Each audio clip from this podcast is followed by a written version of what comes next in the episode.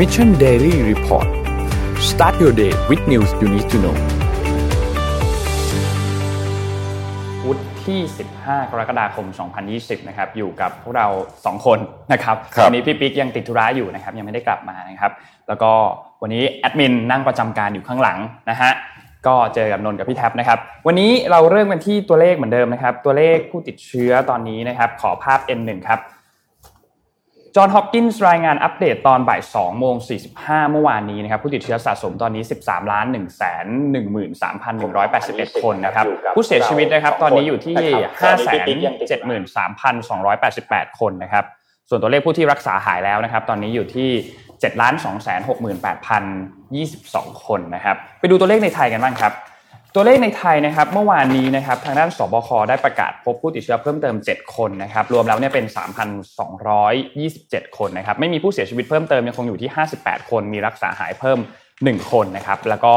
ตอนนี้เนี่ยมี 78 คนที่กำลังรักษาตัวอยู่ที่โรงพยาบาลนะครับ ซึ่งเดี๋ยววันนี้เราจะพูดถึงตัวเคสทหารอียิปต์แล้วก็ตัวอ่า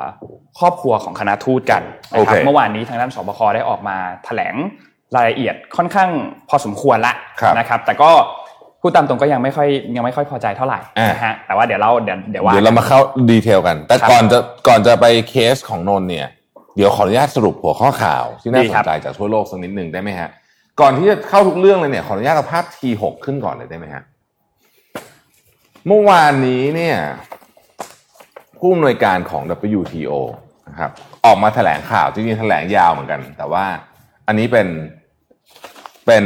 หัวข้อสำคัญใจความสำคัญนะฮะ คือดรเกรเบียซุสเนี่ยแกก็บอกว่า if basics are not followed the only way this pandemic is going to go is going to get worse and worse and worse พูด worse สามครั้งนะฮะ ก็นักข่าวก็เอาไปเป็นประเด็นในการพูดคุยกันกันต่อทันทีนะครับ สาเหตุที่ดรเกรเบียซุสต้องบอกแบบนี้เนี่ยก็เพราะว่า ตัวเลขผู้ติดเชื้อนะครับนนจาก 12เป็น13 ล้านเนี่ย1ล้านหลังเนี่ยนะครับใช้เวลาเพียง 5 วันเท่านั้นนะฮะอืมอ่านะครับใช้เวลาเพียง 5 วันเท่านั้นนะครับ เพราะฉะนั้นตอนนี้เนี่ยเรากลับเข้าสู่เส้นทางของ exponential อีกแล้วนะครับอะผมเริ่มต้นการอัปเดตข่าวกันที่อินเดียก่อนแล้วกันนะครับ ที่อินเดียนะฮะเมื่อวานนี้เนี่ยมีการรายงานผู้ติดเชื้อ 28,498 คน ซึ่งต้องบอกว่าเป็นตัวเลขที่ แม้จะไม่ได้ทำสถิติสูงสุดเพราะสถิติสูงสุดเนี่ยสถิติสูงสุดขออภัยนะครับ เกิดขึ้นเมื่อวันก่อนนะครับที่ 28,701 คน แต่ตอนนี้เนี่ยอินเดียเนี่ยตัวเลขทะลุ 900,000 คนไปแล้วโอ้กำลังจะเป็นอีกหนึ่งประเทศที่มีตัวเลขหนึ่งล้านนะครับครับนะครับ เพราะฉะนั้นที่อินเดียเป็นจุดฮอตสปอตขึ้นมานะฮะเอ่อโตเกียวน่าสนใจมากครับ ที่โตเกียวนะครับ ที่โตเกียวตอนนี้เนี่ยเอ่อมีการตรวจ หาเชื้อในแฟนเพลงของเขาเขาไม่บอกว่าแบนด์ว่าเป็นบอยบอยแบนด์ไหนนะฮะแต่เป็น Japanese boy band นะฮะ800คน คืออย่างนี้ เหมือน BNK อะเขามีอืมเตียเตอร์อะอือหือใช่ไหมที่แบบเวลาเขาไปดูซ้อมดูคัดตัวที่แบบเฉพาะแฟนที่แบบเอ่อพันธุ์แท้จำนวนไม่เยอะเนี่ยนะฮะไปปรากฏว่า ไอ theater เนี้ยนะฮะเป็นเอ่อเกิดคลัสเตอร์ใหม่ขึ้นมามีคนติดไป 27 คน นะฮะครับปรากฏว่าไม่เท่านั้นครับไอ theater เนี้ยมันดันอยู่ใกล้ๆกับคาบูกิโจซึ่งเป็นไอเขตไอโซนที่แบบคนไปกินเหล้ากันน่ะอืมนะฮะแล้วก็เป็นโซนที่มีหลายคลัสเตอร์แล้วในโตเกียวเกิดขึ้นจากที่นี่นะครับ แต่เชื่อไหมครับว่ารัฐบาลญี่ปุ่นก็ยังไม่ปิดนะอืมยังไม่ปิดก็ขอความร่วมมือขอความร่วมมือแบบเดิมฉยๆแบบเดิมแล้วทางญี่ปุ่นนะครับจะขอความร่วมมืออ่านะฮะมาที่มาเก๊าบ้างครับ เมื่อวานนี้ท่ามกลางความวุ่นวายของโลกเนี่ยนะฮะเมื่อวานนี้เกิด ข่าวสำคัญที่มาเก๊าก็คือ ประเทศจีนครับ ประเทศจีนเนี่ยปกติเอ่อถ้าใครทราบนะประชาชนจีนเวลาเดินทางไปที่มาเก๊าเนี่ยจะมีกฎเกณฑ์มากมายเลยนะครับ ไม่ใช่อยู่ดีๆนึกจะจะไปเล่นคาสิโนเข้าไปได้นะฮะครับ แต่ว่าตอนนี้เนี่ยเอ่อรัฐบาลจีนก็ผ่อนคลายกฎเกณฑ์เหล่านั้นหนึ่งในกฎเกณฑ์สำคัญก็คือกลับมาไม่ต้องกักตัว 14 วันนะฮะอ๋ออันนั้นอันหนึ่งแต่มันมีเรื่องอื่นด้วยนะฮะก็เลยกลายเป็นว่าหุ้นของเอ่อ MGM นะครับกับเอ่อ วินมาเก๊าเนี่ยนะฮะผมขออภัยไม่แน่ใจมันอ่านชื่อเวนหรือชื่อวินนะแต่ว่าสองสองอันนี้ซึ่งเป็นเครือคาสิโนยักษ์ใหญ่ที่โอเปเรตในมาเก๊าเนี่ยก็พุ่งขึ้นอย่างมากเลยทีเดียวจากการผ่อนคลายกฎเกณฑ์อันนี้นะครัฮะบเมื่อวานเกาหลีใต้นะครับ เกาหลีใต้ก็สถานการณ์ดีขึ้นนิดหน่อยนะฮะเมื่อวานมีผู้ติดเชื้อเพิ่ม 33 คนนะครับแล้วก็เมื่อวานนี้เนี่ยรัฐมนตรีว่าการกระทรวงสาธารณสุขของเกาหลีเนี่ยก็ได้พบกับผู้ผลิตยาทั้งหมด 30 รายเลยเพราะว่าตอนนี้ เกาหลีใต้เนี่ยต้องบอกว่าเป็นประเทศแรก ๆ เลยในเอเชียที่อาจจะแรกกว่าจีนหนึ่งนะครับ ที่มีโอกาสที่จะเจอตัวโควิดครับของวัคซีนนะฮะที่จีนจีนแผ่นดินใหญ่เมื่อวานนี้นี่มีเคสเพิ่มขึ้น 5 เคสเป็น import หมดนะครับ เคสที่ปักกิ่งจบไปแล้วนะฮะ สิงคโปร์นะครับสิงคโปร์เอ่อเศรษฐกิจสิงคโปร์วันตัวเลขเปิดเผยรายงานมา year on year นะฮะติดลบ 12.6%ก็ไม่ได้น่าแปลกใจอะไรเท่าไหร่นะฮะก็เพราะว่าตัวเลขก็การตามนี้ที่คาดการณ์อยู่แล้วนะฮะฮ่องกงดิสนีย์แลนด์อันนี้จะเป็นข่าวที่ฟังเศร้าๆนิดหน่อยนะฮะเพราะว่าฮ่องกงดิสนีย์แลนด์เนี่ยปิดอีกแล้วนะครับอ่าใช่หลังจะเปิดมาได้ไม่กี่วันนะครับ ก็เอ้ยไม่ใช่เปิดมาได้เดือนสองเดือนหนึ่งประมาณเดือนหนึ่งเดือนครับนะครับปิดอีกละสิบถูกสั่งปิดวันที่ 15 กรกฎาคมนะครับที่แคลิฟอร์เนียเรื่องใหญ่เลยฮะนนท์แค ลิฟอร์เนียตอนนี้เนี่ยผู้ว่าการรัฐแคลิฟอร์เนียเนี่ยสั่งปิดบาร์การกินอาหาร indoor นะครับฟิตเนสอืมโบสถ์นะฮะแล้วก็สถานที่อะไรก็ตามที่ทำให้คนเนี่ยไปอยู่ใกล้ๆกันนะครับเพราะตอนนี้เคสเนี่ยลอสเอ่อในเอ่อแคลิฟอร์เนียเนี่ยเพิ่มขึ้นค่อนข้างสูงนะครับ แล้วก็ในเขตลอสแองเจลิสลอสแองเจลิสเนี่ยเป็นเขตที่เป็นถ้าจะพูดถึงเป็น school district อะคือเขต ที่มีโรงเรียนเนี่ยครับใหญ่ที่สุดเป็นอันดับสองของสหรัฐอเมริกา เมื่อวานนี้ผู้ว่าการรัฐสั่งให้โรงเรียนทั้งหมดเรียนออนไลน์โอ้นะฮะรวมถึงมหาวิทยาลัยด้วยเนี่ยนะครับ นั่นก็หมายถึงว่าอ่าทุกคนต้องกลับไปเรียนออนไลน์ใหม่นะฮะหลังจากที่มีความหวังว่าจะกลับไปเอ่อกลับมาใช้ชีวิตปกติอะพูดกลับง่ายไปใช้ชีวิตปกติได้นะครับ ที่ฮ่องกงอีกนะฮะที่ฮ่องกงเนี่ยแคริแลมมันก่อนออกมาเอ่อออกมาตรการใหม่ๆ ครับนะฮะที่เกี่ยวกับเรื่องโควิด -19 นะครับผมอยากให้ฟังเคสนี้ดีๆนะเพราะมันมีความคล้ายประเทศไทยมากฮ่องกงเนี่ยคือ wave ที่3แล้ว ใช่ครับถูกนะคต้รัองแคร์รี่แลมเนี่ยนะครับออกมาประกาศกฎต่อไปนี้ฮะข้อที่หนึ่งห้ามไม่ให้มีการจำหน่ายอาหารในร้านตั้งแต่หกโมงเย็นถึงตีห้าพูดง่ายๆคือร้านอาหารเสิร์ฟดินเนอร์ไม่ได้ว่างั้นเถอะอ่าอะนะฮะอันนี่คืออันที่หนึ่งนะครับเสิร์ฟดินเนอร์ไม่ได้นะฮะซึ่งก็ถือว่าเป็นเรื่องใหญ่ อันที่สองทุกคนต้องใส่หน้ากากถ้าขึ้นรถสาธารณะครับนะฮะแล้วก็อันที่สามการรวมตัวกันเดิมทีเคยให้ห้าสิบคนจำได้ไหมฮะตอนนี้ลดลงมาเหลือสี่คนเท่านั้นสี่ห้ามคนรวมตัวกันเกินสี่คนนะครับ และสถานที่ต่างๆ ประเภทฟิตเนส โรงหนังเอ่อสสถานไอ้ร้านสเก็ต อะไรพวกเนี้ยต่างๆนานาเหล่านี้ที่ที่คนเยอะๆเนี่ยนะฮะถูกสั่งปิดอีกครั้งหนึ่งหลังจาก ได้รับการเปิดโอเปเรตมา 2 เดือนฮ่องกงเป็นประเทศแรกแรก ๆ ในโลกเลยมั้งที่เปิดโรงหนังอะนะฮะครับถูกแล้วต้องก็ถูกสั่งปิดอีกครั้งหนึ่งนะครับ ซึ่งต้องบอกว่าธุรกิจฮ่องกงตอนนี้หนักมาก เพราะว่ามีเรื่องม็อบอยู่แล้วนะฮะแล้วก็มีเรื่องเนี้ยกลับมาถูกสั่งปิดเรื่องโควิดอีกนะครับเพราะฉะนั้นที่เราเห็นเราเปิดกันอยู่ตอนนี้เนี่ยนะ มีโอกาสนะฮะที่จะกลายเป็นแบบฮ่องกงได้ คือถูกสั่งปิดใหม่หมด คือฮ่องกงนี่ปิดกลายเหมือนเริ่มเริ่มใหม่อะครับเริ่มเริ่มศูนย์ใหม่เลยนะครับ ข่าวในเอเชียนิกิรีวิวก็บอกว่าประเทศไทยเนี่ยเริ่มมีมาตรการเข้มงวดในการควบคุมเอ่อการเข้าออกประเทศโดยเฉพาะทางบกด้วยนะครับ มากขึ้นนะอันนี้ผมไม่เห็นข่าวในประเทศแต่ไปเห็นข่าวที่ญี่ปุ่นนะฮะฟิลิปปินส์ครับนนท์ ฟิลิปปินส์เมื่อวานนี้เนี่ยนะครับมีตัวเลขผู้ติดเชื้อเพิ่มขึ้นประมาณ 836 คนไอ้นั่นก็ประมาณหนึ่งนะฮะแต่ว่าความสำคัญของเรื่องฟิลิปปินส์ที่มันอยู่ตรงนี้ครับตัวเลขผู้ติดเชื้อรวมตอนนี้เนี่ยเกือบเกือบหกหมื่นคน เชื่อไหมว่าหกหมื่นคนเนี่ยเมื่อต้นเดือน June คือต้นเดือน June ต้นเดือนมิถุนายนเป็นเป็นเดือนที่เขาปลดล็อกเนี่ยนะครับครับปลดล็อกแล้วก็เออเหมือนเปิดเมืองเนี่ยนะครับ ตอนนั้นมีสองหมื่นเองนะอืมอืมคือตัวเลขเพิ่มขึ้นถึงสามเท่านะฮะเทียบกับ ต้นเดือน June ครับนะฮะเอ่อโตเกียวเมื่อกี้เราพูดแล้วนะว่าโอเคก็ยังคงมีความน่าเป็นห่วงอยู่นะครับ ยอดขายรถยนต์ในฟิลิปปินส์ลดลงประมาณ 50%นะฮะปีนี้นะครับอืมก็ไม่รู้จะเอาขึ้นมากันยังไงเลยทีเดียวนะฮะซานริโอพูโรแลนด์คนอื่นปิดซานริโอพูโรแลนด์นี่เป็นที่ที่เด็กๆชอบไปมาก เพราะว่าเป็นที่รวมตัวละครของพวกตระกูลซานริโอทั้งหลายโดยเฉพาะ Hello Kitty เนี่ยนะครับ ปิดไป 5 เดือนนะฮะที่ญี่ปุ่นนะครับกำลังจะกลับมาเปิดแล้ว แต่ว่าจำกัดจำนวนคนให้เข้าได้เพียง 10%เท่านั้น ซึ่งผมรู้สึกว่าน้อยมาก เพราะว่าถ้าจำไม่ผิดมันไม่ใหญ่อยู่แล้วนะฮะครับ Channel p u r o Land เนี่ยนะครับ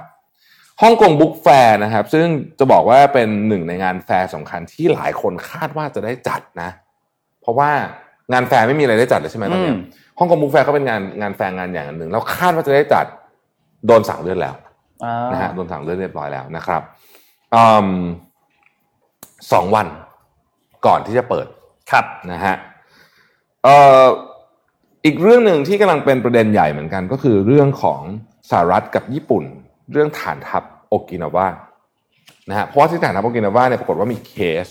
แล้วก็คล้ายๆกับ ไม่แน่ใจว่ามันเป็นประเด็นคล้ายๆกับที่ทหารที่เมืองไทยหรือเปล่าก็คือทหารสหรัฐเขาก็มีสิทธิพิเศษของเขายู่อ่าที่ใช่ฐานทัพจที่ริงๆทุกโอประนาเทศหมือนนมีอะไรคล้ายๆ ประมาณเนี้ยใช่เกือบหมดเลยนะฮะแล้วก็ตอนนี้มีประท้วงแล้ว นะครับอืมมีคนออกมาประท้วงแล้วนะครับเอ่อข่าวสุดท้ายสำหรับหัวข้อข่าวในวันนี้ก็คือเรื่องของรัฐฟลอริดานะฮะรัฐฟลอริดาเนี่ยเมื่อวันจันทร์ที่ผ่านมาเนี่ยมีตัวเลขผู้ติดเชื้อเนี่ยทำสถิติ แล้วผมพูดคำนี้บ่อยมากนะในช่วงสัปดาห์นี้ก็คือทำสถิติใหม่ทุกวันเนี่ยนะฮะฟลอริดาเนี่ยมีคนติดเชื้อประมาณหมื่นหกพันคนนะฮะถ้าเกิดว่าฟลอริดาเป็นประเทศเนี่ยนะครับ ตอนนี้นะฮะจะติดอันดับ สี่เลยนะของผู้ติดเชื้อใหม่ต่อเดือนนะครับโอ้โหคือเอ่อเอ่อต่อวันนะฮะเริ่มต้นด้วยสหรัฐบราซิลอินเดียแล้วก็ฟลอริดาเลยนะตอนนี้ฟลอริดานี่คือหนักมาก จริง ๆ หนักมากจริง ๆ นะครับ แต่ดิสนีย์แลนด์ก็ยังคงเดินหน้าที่จะเปิดสวนสนุกดิสนีย์เวิลด์ที่ออร์แลนโดนะครับโอ้โหวันนี้วันนี้เริ่มมีข่าวเข้มข้นเยอะครับ เดี๋ยวได้คุยกันยาวครับวันนี้วันนี้เราค่อยๆคุยกันดีกว่าอ่านะครับนะฮะเราเราเอาประเด็นที่ร้อนที่สุดก็คือเมื่อวานนี้ที่ทางด้านสบคมาแถลงนะครับ เมื่อวานนี้นายแพทย์ทวีสินวิษณุโยธินนะครับโฆษกของสบคได้ออกมาแถลงแล้วนะครับถึง 2 เคสที่เกิดขึ้นอืมเมื่อวันก่อนนะครับ แล้วก็เป็น 2 เคสที่ค่อนข้างอันตรายมากด้วยนะครับ ก็เรียกว่าต้องใช้คำว่าโดนด่าทั้งเมืองอะนะอะโดนด่าทั้งเมืองนะฮะนะครับคือต้องบอกว่ามันเป็นเคสที่เราพูดกับว่ามันไม่ควรเกิดขึ้นดีกว่าอืมพูดว่าไม่ควรเกิดขึ้น เพราะว่าก่อนหน้านี้ประชาชนเองก็ทำการป้องกันมาอย่างเต็มที่นะถูก แต่ว่าถ้าในตามข้อกฎหมายแล้วเนี่ยอืมก็ต้องบอกว่าอันจริงๆมันไม่ผิดนะอืม ในการที่ให้เขาเข้ามาตามข้อกฎหมายจริงๆมันไม่ผิด มันมีครับคนที่ได้รับการยกเว้นจริง ๆ ตามครับกฎหมาย แล้วก็ในหลาย ๆ ประเทศเนี่ยก็ต้องบอกว่ามีเคสแบบนี้เหมือนกันอืมก็คือสามารถให้อย่างเช่นเป็นสถานเป็นคณะทูตคณะทูต หรือว่าเป็นอืมทหารเดินทางเข้ามาได้นะครับ อันนี้เป็นข้อยกเว้นในหลายที่หลาย ๆ ประเทศมีอยู่แล้วนะครับ แต่ตอนนี้เนี่ยทางด้านสบคเองนะครับเขาก็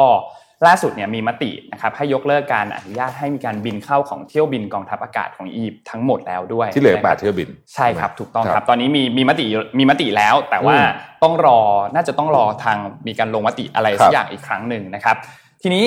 ตัวเคสเมื่อวานนี้เนี่ยเดี๋ยวนนท์ค่อยๆเล่าให้ฟังว่ามันเกิดอะไรขึ้นบ้างเราเริ่มจากเคสแรกก่อนคือเคสของกลุ่มทหารอียิปต์อืมกลุ่มทหารอียิปต์เนี่ยต้องบอกว่าเขาเข้ามาที่ไทยนะครับเข้าพักที่โรงแรมดีวารีนะครับในวันที่ 8 กรกฎาคมนะครับอืมโดยกำหนดพักเนี่ยคือวันที่ 8 ถึงวันที่ 11 นะครับ ทีนี้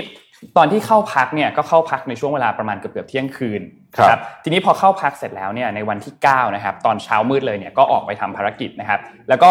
บินกลับมาที่ไทยอืมเหมือนเดิมพักเหมือนเดิมนะครับ ทีนี้ประเด็นมันคือในวันที่ 10ครับในวันที่ 10เนี่ยกลุ่มทหารอียิปต์เนี่ยได้ออกไปข้างนอกนะครับ ไปห้างสรรพสินค้ามาอืมห้างแหลมทองเซ็นทรัลระยองนะครับสองห้างนะครับ และทีนี้ในวันที่ 11 ก็เดินทางกลับประเทศนะครับ โดยที่ในทหาร 27 คนนี้เนี่ยมีผู้ติดเชื้อ 1 คนนะครับที่เดินไปที่เดินทางไปที่ห้างแหลมทองครับนะครับ ส่วน อีก 4 คนนะครับนั่งแท็กซี่ไปที่เซ็นทรัลนะครับในตอนบ่าย2ถึง6โมงเย็นซึ่งทั้งสี่ไอ้สี่คนเนี้ยไม่ได้ติดเชื้ออมนะครับแต่ว่าเป็นกลุ่มเสี่ยงเพราะว่าใกล้ชิดถูกับกต้องทหารนะครับ ทีนี้ตอนกลางคืนทั้งหมดนะครับอยู่ที่ที่พักนะครับ อันนี้คือจากที่สบคแถลงนะครับอืมนอกจากนี้นะครับยังมีการอ่ากักตัวเพิ่มเติมนะครับ ก็คือกลุ่มพนักงานที่อืมเดินทางไม่ใช่เดินทางสิขึ้นไปเสิร์ฟอาหารที่ห้องอืมนะครับกักตัวกลุ่มนี้ครับแล้วก็มีการกักตัวกลุ่มที่ มีการใกล้ชิดกับตัวทหารอียิปต์กลุ่มครันี้บนะครับ แล้วก็ปิดพื้นที่ของระยองนะครับ เมื่อวานนี้เนี่ยต้องบอกว่าเกิดเอ่อความปั่นป่วนมากๆที่ระยองถูคืกต้องมีการถอนจองโรงแรมเยอะมาก เห็นว่า 90%ใช่เยอะมากๆนะครับแล้วก็สร้างความเสียหายเยอะมากจริงๆนะครับโดยตอนนี้เนี่ยทางสถานทูตอียิปต์เนี่ยก็ได้มีการออก จดหมายมาแล้วนะครับ ว่าก็คือคือออกจดหมายขอโทษนั่นแหละที่อืมมีการพบเคสเกิดขึ้นนะครับ แล้วก็ย้ำว่าก่อนที่จะออกจากอียิปต์เนี่ยมีการตรวจเชื้อแล้วครั้งหนึ่งด้วยอืมนะครับแต่ว่าอย่างที่บอกครับการตรวจเชื้อโควิด -19 เนี่ยมันมีความเป็นไปได้สูงมากที่ครั้งแรกจะไม่เจอเพราะเราก็เห็นใช่หลายเคสแล้วที่ตรวจครั้งแรกไม่เจออมไปเจอในครั้งที่สองหรือภายในบางที7วันครั้อะไรงอย่างที่เงี้ยสามด้วยซ้ำนะคครัรับบกว่าจะเจอเชื้อโควิด -19 นะครับนั่นเป็นเคสหนึ่งนะครับ ส่วนเคสที่สองคือเคสของเอ่อ คณะทูตนะครับ ซึ่งผู้ที่ติดเชื้อเนี่ยคือลูกสาวทูตที่อายุ 9 ปีนะครับ เดินทางมากับครอบครัวนะครับ ในเคสนี้เนี่ยต้องบอกว่าค่อนข้างที่จะคือนนท์อ่านแล้วนนท์รู้สึกรู้สึกว่าเป็นเคสที่อันตรายมาก เพราะว่าเขาบอกว่าตรวจเชื้อเจอตั้งแต่ที่สนามบินแล้วอืมแต่ไม่มีสิทธิ์ทำอะไรครับคืคืออเอกสิทธิ์ทางการทูตเป็นเอกสิทธิ์ทางการทูตซึ่งตามกฎหมายแล้ว โอเค มันเป็นแบบนั้นจริง ๆ ก็แต่ว่าในทางปฏิบัติแล้วเนี่ย ตัวผู้ที่ติดเชื้อเนี่ยต้องถูกส่งไปกักตัวในสถานที่ที่เหมาะสม เช่น อย่างคณะทูตเนี่ยก็จะมีสถานที่ที่เป็นของทูตที่เข้าไปกักตัวที่นั่นเลยตามกฎหมายนะครับอืมแต่ว่าทีนี้มันมีประเด็นก็คือดันไปที่คอนโดนะครับครับซึ่งการไปที่คอนโดอันนี้เนี่ยเมื่อวานมี fake news ออกมาอันหนึ่งที่ที่บอกว่าเป็น insider ออกมาแล้วว่าไปสถานที่ไหนมาบ้าง อันนั้นเป็น fake news จริงๆนะครับคือเป็นหมายถึงว่าเป็น fake news อะอืมไม่ใช่ของจริงนะครับ เพราะว่าตามข้อมูลที่สบครายงานออกมาเนี่ย ทั้งหมดเนี่ยคือเดินทางไปที่คอนโด ก็คือที่คอนโดที่ซอยสุขุมวิท 26 นะครับอืมแล้วก็อยู่ที่คอนโดอันนั้นนะครับ หลังจากนั้นก็ไม่ได้ออกไปที่ไหนอืมนะครับ นี่คือข้อมูลที่ทางสบครายงานครับนะครับ แล้วก็ตอนนี้เนี่ยเอ่อทางสบคได้มีการส่งรถนะครับพระราชทานนะครับไปที่ตัวคอนโดตรงนั้นแล้ว เพื่อให้คนที่อยู่ในพื้นที่ใกล้เคียงเนี่ยก็มาตรวจเชื้อตรวจเชื้อฟรีครับต้อง ซึ่งเออครับ ซึ่งก็เป็นการตรวจเชื้อฟรีที่คือนนท์ถือว่าเป็นเพื่อเพื่อสร้างความสบายใจมากกว่าอืมนะครับ แล้วก็พื้นที่ส่วนกลางต่างๆ ของคอนโดนะครับที่มีการแจ้งแล้วก็มีการแถลงออกมาเนี่ยทำการทำความสะอาดทั้งหมด แม้ว่าจะไม่ได้เป็นพื้นที่ที่ผู้ติดเชื้อเนี่ยเดินผ่านหรือว่าเข้าไปใช้บริการก็ตามนะครับ เพื่อความสบายใจ เพราะว่าจากข้อมูลเนี่ยก็คือผู้ติดเชื้อเนี่ยเดินทางเข้ามาเข้าไปในลิฟต์แล้วก็ขึ้นไปที่ห้องผ่านล็อบบี้อืมผ่านลิฟต์แค่นั้นนะครับ คือต้องต้องต้องเรียนอย่างนี้ก่อน มีคนจริงๆมีคนถามเข้ามาเยอะเหมือนกันว่า เรื่องเอกสิทธิ์ทางการทูตเนี่ยมันเป็นยังไงนะฮะคือจริงๆต้องบอกคำว่าคำว่า diplomatic immunity เนี่ยนะครับเอกสิทธิ์ทางการทูตเนี่ยมีความละเอียดซับซ้อนมากๆนะฮะคือถ้าไปอ่านกฎหมายเนี่ยมันเป็นกฎหมายระหว่างประเทศโอ้โหเยอะแยะไปเยอะไปหมดเลยนะครับ แต่เอาว่าเป็นเอกสิทธิ์ที่ถึงขนาดที่ว่า หลายคนเคยเห็นไหมกระเป๋าที่เขาแปะ diplomatic ครับ pouch เนี่ยเจ้าหน้าที่ไม่มีสิทธิ์เอ็กซเรย์และเปิดนะครับ คืออะไรอยู่ในนั้นก็ต้องให้ผ่านนะในสนามบินอย่างเงี้ยเป็นต้นนะครับเเหตุผลที่ต้องมีกฎข้อนี้ออกมาอธิบายอย่างนี้ก่อน ถ้าเราย้อนกลับไปเนี่ยนะฮะคือสมัยก่อนเนี่ยเวลานักการทูตเข้าไปปฏิบัติงานในประเทศต่างๆเอายกตัวอย่างประเทศที่มีคู่ขัดแย้งอยู่สมมุติว่าเออเอกอัครราชทูตสหรัฐในอิรักตอนนี้ไม่รู้มีไหมแต่ว่าสมมติตอนที่มีตอนที่เคยมีอยู่เนี่ยนะเออแล้วไม่มีเอกสิทธิ์ทางการทูต แล้วคู่นี้ขัดแย้งกันอยู่ปุ๊บเนี่ยเขาจับทูตไปเป็นเหมือนกับกึ่งเกือบจะเป็นตัวประกันอ่าได้เลยถูกไหมมีคือถ้าข้อหาอะไรขึ้นมาก็ได้ เพราะว่ากฎหมายประเทศคุณน่ะครับนะฮะนี่ก็คือสาเหตุที่ต้องมีเรื่องของเอกสิทธิ์ทางการทูตโดยปกติแล้วเขาจะใช้กันเกี่ยวกับเรื่องความผิดประเภทนี้แหละครับทางกฎหมายหรืออะไรอย่างเงี้ย หรือว่าความผิดที่เป็นลักษณะในเชิง ที่เขารู้สึกว่าเฮ้ยถ้าเกิดอยู่คือมันมันไม่ควรจะถูกพิจารณาคดีที่ประเทศนี้ครับนะฮะอันนี้เป็นเป็นข้อพิเศษสำหรับ คนนั้นแต่ว่าในกรณีของโควิดไม่เคยเกิดขึ้นมาก่อนต้องบอกอย่างนี้ก่อนอ่านะใช่ถูกต้องคือมันไม่เคยเกิดขึ้นมาก่อน คือมันไม่เคยมีแบบว่า ความตื่นกลัวแล้วก็แล้วก็ห้ามเดินทางเพราะเชื้อโรคมาก่อนเออใช้คำนี้แล้วกันนะฮะนี่เป็นครั้งแรกของ modern history เลยก็ว่าได้นะครับ ถ้าไม่นับไอ้โรคระบาดตั้งแต่สมัยตอนนู้นยังไม่มีเอกสิทธิ์ทางการทูตหรือมั้งเมื่อร้อยกว่าปีที่แล้วอะครับ เพราะฉะนั้นครั้งนี้ก็ต้องบอกว่า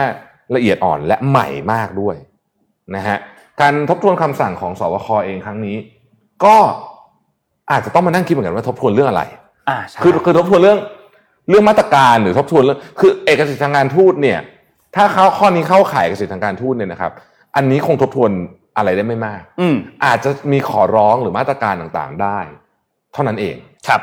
อันนี้เราต้องยอมรับความจริงผมเข้าใจว่าหลายคนหงุดหงิดเยอะเหมือนกัน แต่เออ คือหลังจากนี้เราต้องแก้ไขอะอ่าคือมันก็ต้ต้อองงไปแก้ดูไขก็ต้องไปต้องดูกันต่อไปว่านะมันต้องไปจะดูควบคุมยังไงนะครับได้บ้างนะครับ ซึ่งสิ่งที่เราเอาสิเอาตรงๆคือสิ่งที่เราทำได้ตอนนี้แล้วกันในฐานะประชาชนนะครับ คืออมหนึ่งคือเราก็ป้องกันตัวเองใช่นั่นคือสิ่งที่สำคัญมาก คือเราต้องป้องกันตัวเอง คุณต้องใส่หน้ากากอนามัยล้างมือให้บ่อยนะครับ แล้วก็พยายามทำ social distancing นั่นคือสิ่งที่เราพอจะทำได้ในตอนนี้เรานะคถึรังบต้องมานั่งกันสุดขอบโต๊ะใช่ครับถูกต้องเราถึงต้องนั่งห่างนะกัฮะนขนาดนี้นะครับอืมก็เป็นเป็นเรื่องที่ คือก็ก็นนจริงๆนนก็เอาใจช่วยทั้งทุกฝ่ายแหละเออจริงๆเมื่อเมื่อวานเห็นหน้าคุณหมอทวีสินก็รู้สึกว่า อืมคือหน้าก็ดูจ่อยมากหน้าก็ดูจ่อยจัดก็เอาใจช่วยแหละ แต่ว่าคือในครั้งนี้ก็มันก็ไม่ถูกต้องจริงๆไม่ถูกต้องจริงๆไม่ถูกต้องจริงๆไม่เหมาะสมครับจริงๆนะครับอ่าแล้วก็อะเดี๋ยวเราต้องเราจะผ่านไปได้ เราจะผ่านอ่าไปเราได้เราจะผ่านไปได้คืออย่างนี้ตอนนี้เนี่ยต้องรอลุ้นสเตจต่อไป ถูกต้องว่ามันจะทำให้เกิด local transmission ว่าถ้าบังเอิญบังเอิญดวงดีไม่เกิดก็โอเคก็ดีโชคไปดีไปนะครับ ถ้าเกิดขึ้นมาเนี่ยก็ ยาวอะนะคืฮะอสมมุติว่าถ้าสมมติว่ามันเกิดขึ้นจริงๆ 14 วันหลังจากนี้มีการเอาเบรกอืมขึ้นมาอีกรอบหนึ่งจริงๆเนี่ยแล้วถ้าธุรกิจกลับไปปิดอีกครั้งหนึ่งเมื่อวานนนเห็นคุณต่อพี่ต่อเพนกวินอิชาบูเนี่ยออกมาบอกว่า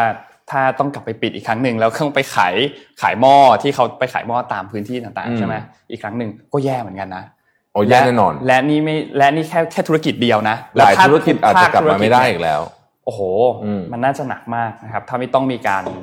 ล็อกดาวน์อีกครั้งหนึ่งนะครับ ไม่อยากให้เกิดขึ้นเลย แล้วก็หวังว่าเราจะโชคดีครับนะครับก็ผมก็ขอกลับมาทบทวนคำพูดของเอ่อเลขาธิการนะฮะเอ่อ WHO ครับนะครับดรเกรเบรสุสบอกว่า if basics are not followed the only way this pandemic is going to go is going to get worse and worse and worse นะฮะอืมก็นะนั่นแหละครับคือเลขาธิการ WHO สงสารแกเหมือนกันนะ แกต้องสู้ตั้งแต่กับทรัมป์กับโอ้สารพัดอะนะ แล้วดูอเมริกาตอนนี้ฮะ หนักมาก อเมริกาอะเรามาเอาข่าวอื่นบ้างดีกว่าอะนะฮะไปไปเรื่องอื่นบ้าง ไปเรื่องอื่นบ้างนะครับไปเองอื่นบ้างเราไปที่เรื่องของฮ่องกงดีกว่าอะที่ฮ่องกงนะครับ เมื่อเมื่อวานนี้นะครับวันที่ 14 กรกฎาคมที่ผ่านมานะครับสำนักข่าว AFP นะครับได้รายงานนะครับว่า คือสำนักงานประสานงานกิจการฮ่องกงเนี่ยเขาบอกว่า มันมีการเลือกตั้งเหมือนเลือกตั้ง primary เลือกตั้ง primary เหมือนที่สหรัฐเลยก็คือ เลือกตั้งอ่าภายในพรรคอะครับนะครับ ซึ่งอันนี้เนี่ยเป็นพรรคที่เป็นฝ่ายหนุนประชาธิปไตยนะครับ โดยกลุ่มที่ออกมาเลือกตั้งเนี่ยมีมากกว่า 6 0 0 0 0 0 คนนะครับแต่ประเด็นมันคืออย่างนี้ฮ่องกงเนี่ยเพิ่งมีการปรับใช้ตัวกฎหมายความมั่นคงแห่งชาติใช่ไหมครับและการออกมาใช้สิทธิ์ในครั้งนี้เนี่ย มันมีความเป็นไปได้สูงมากที่มันจะละเมิดมาตราที่ 22 ของกฎหมายความมั่นคงนะครับ ซึ่งอืมมันมันระบุไว้ว่าการแทรกแซงหรือว่าการขัดขวางรัฐบาลปักกิ่ง และรัฐบาลฮ่องกง เนี่ยในเรื่องการกระทำอะไรก็ตามเนี่ยที่ทำให้ไม่สามารถปฏิบัติได้ปฏิบัติงานได้ตามปกติได้เนี่ยมันจะผิดกับมาตรานี้ ซึ่งก็คือมีโทษนั่นแหละสำหรับตัวกฎหมายความมั่นคงแห่งชาติที่เพิ่งบังคับใช้เข้าไปใหม่นะครับครับและคนออกมาเยอะมากนะครับสำหรับฮ่องกงอย่างที่พี่แท็บพูดว่าฮ่องกงตอนนี้เนี่ยเริ่มมีการประกาศล็อกดาวน์ระลอกที่สามครับแล้วก็มีการประท้วงเยอะมากอยู่แล้วนะครับไปพร้อม ๆ กันเลยอะไปคือคือตอนนี้ฮ่องกงเนี่ยมีหลายศึกที่เจอกัน เยอะมากนะครับ แล้วก็ล่าสุดเนี่ยคือต้องบอกว่าหลาย ๆ ฝ่ายเองก็ก็ยังดูดูเชิงอยู่นะหลาย ๆ ประเทศนะครับไม่ว่าจะเป็นอังกฤษเองสหรัฐเอง ก็ยังรอดูเชิงอยู่ว่าจะเอายังไงกันต่อกับตัวกฎหมายความมั่นคงของชาติ เพราะว่าอย่างที่สหรัฐทำเนี่ยเขาก็เริ่มการแซงชั่นเพิ่มเติมเข้าไปเรื่อย ๆ แล้วนะครับอืมสำหรับตัวฮ่องกงอันนี้นะครับแล้วก็จีนเองก็โดนเช่นเดียวกันแล้วจีนเองก็ตอบโต้ทางสหรัฐเหมือนกันแม้ว่าจะเป็นคนละเคสกันที่จีนตอบโต้เมื่อวานนี้เนี่ยเป็นเคสของ ตัวเขตปกครองพิเศษซินเจียงอุยกูร์นะครับ แต่ว่าหลาย ๆ อย่างตอนนี้เนี่ยมันก็ดูเหมือนจะถูกเชื่อมโยงกันไปหมดนะครับขออนุญาตต่อเลยได้ไหมเรื่องนี้ดีของครับนนท์นะฮะอะเมื่อวานนี้ อยากให้ไปทุกท่านไป search อ่าน search ชื่อนี้นะฮะคุณคือผมต้องอ่านชื่อผิดแน่นอนนะสู้หลี Z H O U L I นะฮะคุณสู้หลีเนี่ยเคยเป็นอดีตเอ่อรอง ผู้ประสานงานของพรรคคอมมิวนิสต์จีนในเรื่องของการต่างประเทศอืมตำแหน่งยาวมาก ครับผมเอาล่ะ เอาไว้ว่าอย่างนี้นะครับ คือคุณซิ่วหลีเนี่ยแกเขียนเอ่อบทความอันหนึ่งนะครับ แล้วก็นักข่าวเอาไปโอ้โหเอาไปเอิ่มพูดต่อกันเยอะมากหนึ่งในนักข่าวที่เอาไปก็คือ Reuters นะครับ Asian Nikkei Review นะฮะเอ่อ Wall Street Journal Financial Times อันนี้ผมเอามารวมๆกันแล้วผมสรุปให้ฟังสั้นๆแล้วกันเพราะมันยาวมากนะครับ เอาว่าอย่างนี้ นนท์รู้ไหมว่าตอนเนี้ยมีเรือบรรทุกเครื่องบินสองลำ USS Ronald Reagan แล้วก็ USS Nimitz นะฮะครับอยู่ลอยลำอยู่ที่ทะเลจีนใต้ โอ้นะฮะซึ่งถามว่าสองลำนี้เยอะไหมาเยอะมาก เพราะเข้าใจว่าเรือบรรทุกเครื่องบิน in operation ของสหรัฐอเมริกาตอนนี้มีทั้งหมดสักสักเก้าลำเองมั้งครับนะฮะ และอย่างที่ทุกท่านทราบนะครับเรือบรรทุกเครื่องบินหนึ่งลำเนี่ยมีลูกเรือห้าพันคนก็จริง แต่มันเขาไม่ได้มาแค่นั้นนะฮะอืมเรือบรรทุกเครื่องบินเนี่ยเดี่ยวๆมาไม่ได้นะครับ โดนยิงเละแน่นอนนะฮะเรือบรรทุกเครื่องบินเนี่ยมาพร้อมกับกองเรือ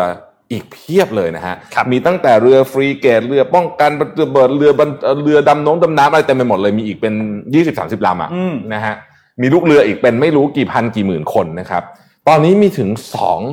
กองเรือใหญ่นะฮะลอยลำอยู่ที่ นอกเรียกว่าอยู่เขตทะเลจีนใต้นะฮะพบทบสตาร์ทถึงมาด้วยไงนะครับ แต่มันยังไม่พอครับ กองทัพจีนฮะ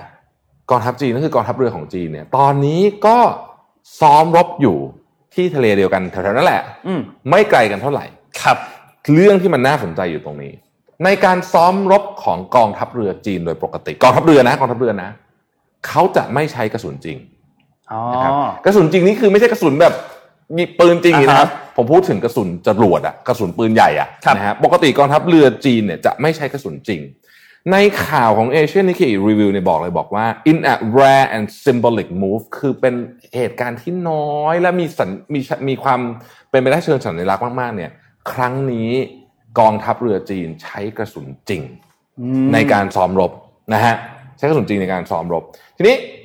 กลับมาถึงคุณคนเนี้ยคุณสู้หลีเนี่ยนะครับ ซึ่งเป็นอดีตรองตำแหน่งยาวๆเมื่อกี้ที่ผมให้ฟังในของพรรคคอมมิวนิสต์เนี่ยเขาก็บอกว่าเขาคาดการณ์ว่า จะเกิดสิ่งที่เรียกว่า decoupling ในอีก 5 ปีต่อจากนี้อย่างค่อนข้างแน่นอน decoupling คืออะไร เราเคยได้ยินคำนี้มาหลายครั้งแล้ว decoupling ก็คือโลกมี 2 ใบครับโลกใบหนึ่งเป็นฝั่งจีน โลกใบหนึ่งเป็นฝั่งสหรัฐอเมริกานะครับ ในเอ่อบทความนี้เขาใช้คำว่าดอลลาร์ bloc กับหยวน bloc นะฮะ BLOC บล็อกเนี่ยนะฮะ เขาบอกว่าประเทศจีนเนี่ยจะต้องเตรียมตัวในการทำหกเรื่องด้วยกัน เขาเขียนถึงประเทศจีนนะฮะหนึ่งให้เตรียมรับกับความสัมพันธ์ระหว่างจีนกับสหรัฐที่จะแย่ที่สุดตั้งแต่มีการสถาปนาความสัมพันธ์ทางการทูตมาครับนะฮะข้อที่สองนะครับ ต้องยอมรับให้ได้ว่า supply chain จากภายนอกเนี่ย มันจะหดตัวลง เพราะว่ามันจะต้องมีประเทศที่จะต้องไปอยู่กับฝั่งสหรัฐแน่นอนอืมเพราะฉะนั้นมันก็มีหลายประเทศที่อาจจะไม่สั่งของกับคุณ เช่นคุณอาจจะไม่ได้ออเดอร์ iPhone จะผลิตที่อินเดียแล้วก็แล้วแต่ แต่ว่ามันจะเล็กลง อันที่สามเขาบอกว่าต้องยอมรับว่าโคโรนาไวรัสเนี่ยจะอยู่อีกนานและต้องอยู่กับด้วยกันให้ได้นะฮะจะอยู่อีกนานต้องอยู่ด้วยกันให้ได้ อันที่สี่ต้องออกจากเขาเรียกว่าดอลลาร์ hedge money ก็คือการเอาฮอตดอลลาร์ไป ซื้อสินทรัพย์ต่างๆเนี่ยต้องออกจากการพึ่งพาเงินสกุลดอลลาร์ให้ได้ ซึ่งข้อเนี้ยยากมาก เพราะว่ารัฐบาลจีนเนี่ยมีมันพันดอลลาร์อยู่น่าจะเกือบล้านล้านเหรียญมั้งเยอะมากนะฮะอันที่ห้าให้เตรียมรับกับ global food crisis โอ้นะฮะอันนี้เรื่องใหญ่นะอันนี้เรื่องใหญ่นะฮะเดี๋ยวผมจะอธิบายให้ฟังว่าทำไมถึงจะมีเรื่องนี้นะครับแล้วอันที่ 6 ครับ ซึ่งอันนี้ก็เป็นเรื่องใหญ่เหมือนกันเขาบอกว่าเตรียมรับมือกับ การกลับมาอีกครั้งของ international terrorism หรือการก่อการร้ายระหว่างประเทศนะครับ เหตุการณ์ decoupling จะเกิดขึ้นหรือไม่ไม่รู้ แต่คนนี้คนเขียนคนนี้เนี่ยก็ถือว่าเป็นคนที่มีตำแหน่งสำคัญ พอสมควรในพรรคคอมมิวนิสต์อดีตอดีตนะอดีตเคยอยู่ในพรรคคอมมิวนิสต์ตอนนี้ไม่ได้ทำเกษียณอายุแล้วคุณเนี้ยคุณสู้หลีเนี่ยซึ่งผมอยากให้ทุกท่านที่สนใจการเมืองระหว่างประเทศไป search บทความแกอ่านจริงๆนะฮะบอกว่า เขาเชื่อว่าความสัมพันธ์ระหว่างจีนกับสหรัฐเนี่ยจะย้อนกลับไปเหมือนกับตอนปี 1979 เลย ย้อนนานนะนานนานมากนะ41 ปีนะฮะ41 ปี ถึงแม้ว่าตอนนี้ในพรรคคอมมิวนิสต์จีนเองเขาเขียนนะครับ บอกว่าเป็น taboo ก็คือเป็นเรื่องต้องห้าม หรือเขายังไม่พูดกัน ถึงคำว่า the new cold war แต่เขาเชื่อว่า the new cold war เนี่ยมาแน่นอนนะฮะมาแน่นอน เขาบอกว่าดูสิ 6 เดือนตั้งแต่เกิดการระบาดมานี้เนี่ย สิ่งที่รัฐบาลทรัมป์และต้องบอกว่า ไม่ใช่เฉพาะรัฐบาลทรัมป์อะทั้งเดโมแครตทั้งรีพับลิกันเนี่ยทำกับประเทศจีนเนี่ยมีอะไรเราบ้างลองไปนับดู ครับ ก็เยอะจริงๆ เยอะจริงๆ ก็เยอะจริงๆนะฮะเยอะจริงๆนะครับไม่นับไอ้เทรดวอลก่อนหน้านี้นะครับ สิ่งที่จะเกิดขึ้นเขาบอกข้อที่หนึ่งความฝันของสีเจิ้นผิงจะไม่เป็นจริง ถ้าเกิดกรณีนี้ขึ้นอืมเพราะว่าในความฝันของสีเจิ้นผิง ที่บอกว่ามีความฝันจะ 2025 นู่นนี่ 2049 เนี่ย จะไม่เกิดขึ้น เพราะว่าการถ้าเกิดดีคัพลิ่งจริง ๆ เนี่ยมันมีทรัพยากรหลายอย่างที่จีนเองก็ต้องพึ่งพาสหรัฐอยู่ ถ้าไม่ใช้จะใช้เวลาเวลา develop เองก็ต้องใช้เวลาสักพักหนึ่งครับยกตัวอย่างเหมือนที่บอกว่าตอนนี้จีนกำลังทำระบบที่เหมือนกับ GPS อะอืมอ่าอันนั้นเขาทำเกือบเสร็จแล้ว แต่ว่ามันไม่ได้มีแค่นี้ฮะมันมีอะไรเต็มไปหมดเลยที่พึ่งพาสหรัฐอยู่เขาบอกอ่าง่ายๆ ไม่ต้องอะไรหรอก แค่ระบบโอนเงินระหว่างประเทศอะที่เรียกว่า SWIFT เนี่ยนะฮะ อันนั้นของอเมริกานะอ๋อแค่นี้ยุ่งมากแล้วนะฮะคือมันมีอะไรเต็มไปหมดเลยที่ต้องไปนั่งคิด แต่เขาบอกว่าสิ่งที่น่ากลัวที่สุดของการ decoupling คือ global global food crisis เรามีความรู้สึกว่าจีนจริงๆเราเป็นผู้ที่น่าจะสามารถอยู่ได้ด้วยตัวเองใช่ไหมเลี้ยงประเทศตัวเองได้อ่าใช่จริงๆแล้วไม่นะครับครับ ไม่นะเขาบอกว่าเอาไม่ต้องอะไรหรอกเอาแค่ถั่วเหลืองอะถั่วเหลืองอย่างเดียวเนี่ยนะฮะประเทศจีนเป็นคนนำเข้าอันดับหนึ่งของโลก ถามว่าทำไมต้องนำเข้าถั่วเหลืองเยอะทำซีอิ๊วไง อ่าใช่ คือแค่เนี้ยนะเขาบอกแค่เอาแค่ถั่วเหลืองอย่างเดียวเนี่ย ประเทศจีนก็อีกนานน่ะกว่าจะปลูกถั่วเหลือง เพียงพอที่จะสำหรับคนพันหนึ่งพันสองร้อยคนในแล้วเข้าใจว่านำเข้าจากได้สหรัฐด้วยถูกนำเข้าจากสหรัฐด้วยนะครับ แล้วก็เขียนอะไรยาวเหยียดเลยนะฮะผมไม่เล่าแล้วกันเพราะมันยาวมาก แต่ว่าเอาเป็นว่าสรุปว่าสรุปว่า worst case scenario คืออะไร ครับ worst case scenario ก็คือ full military clash อืม นะฮะบอกเขาบอกว่าไม่ใช่ว่าเป็นไปไม่ได้นะ ที่จะมีการกระทบกระทั่งกันแบบเต็มรูปแบบทางการทหาร นั่นหมายถึงว่าไอเรือสองลำที่ลอยลำอยู่เนี่ย มีประเด็นมากๆทีเดียวขอต่อนนิดนึงก่อนจะเข้าเจ็ดโมงครึ่งครับเดี๋ยวเมื่อวานนนท์มีเรื่องนี้เหมือนกันอ่ามีเรื่องนี้เหมือนกันใช่ไหมเมื่อวานนี้ก็มีข่าวมาจากฝั่งอังกฤษกับออสเตรเลียเหมือนกันนะครับเมื่อวานนี้สสอังกฤษก็ออกมาไม่ใช่สสอังกฤษขออภัยครับรัฐมนตรีว่าการกระทรวงต่างประเทศของอังกฤษนะครับ ก็ออกมาบอกว่า หลังจากที่มีการออกกฎไอ้เรื่อง British National Overseas Passport อะไรต่างๆนานาเข้าไปแล้วเนี่ยเขาคาดการณ์ว่าจะมีชาวฮ่องกงประมาณ 2 0 0 0 0 0 คนอืมนะฮะมาอยู่ที่อังกฤษ ซึ่งจะถือว่าเป็นคุณูปการอย่างมากกับเศรษฐกิจอังกฤษครับนะฮะเพราะว่าเป็นรูปการอย่างมากเศรษฐกิจเพราะว่าคนเหล่านี้เนี่ยเขาใช้คำว่า very industrious and very entrepreneurial คนที่จะมาเนี่ยนะครับ เอ่อซึ่งเป็นความเห็นเป็นในทิศทางเดียวกับสสที่ชื่อว่าอารันมาร์อารันมาร์นี่ต้องบอกว่าเป็นสสสอังกฤษเชื้อสายจีนนะบอกว่าถ้ามาเนี่ยจะช่วยเรื่องเศรษฐกิจของอังกฤษอย่างมาก แต่นะครับคุณหลีเซี่ยวหมิงเนี่ยนะครับซึ่งอ่านยากมากหลูเซี่ยวหมิงเนี่ยนะฮะซึ่งเป็นเอกอัครราชทูตจีนประจำกรุงลอนดอน ออกมาบอกคำนี้เลยบอกว่า สิ่งที่รัฐบาลอังกฤษทำผมขอโค้ดเป็น gross interference เป็นการแทรกแซงที่น่ารังเกียจนี่แปลไทยตรงๆเลยนะฮะเป็น gross interference นะครับ แล้วก็บอกว่ารัฐบาลอังกฤษเนี่ยทำเข้ามาแทรกแซงเรื่องที่น่าอับอายกับเอ่อกิจการภายในของจีนอืมนะฮะในขณะเดียวกันออสเตรเลียเองก็ออกมาให้คำพูดทำนองเดียวกันว่า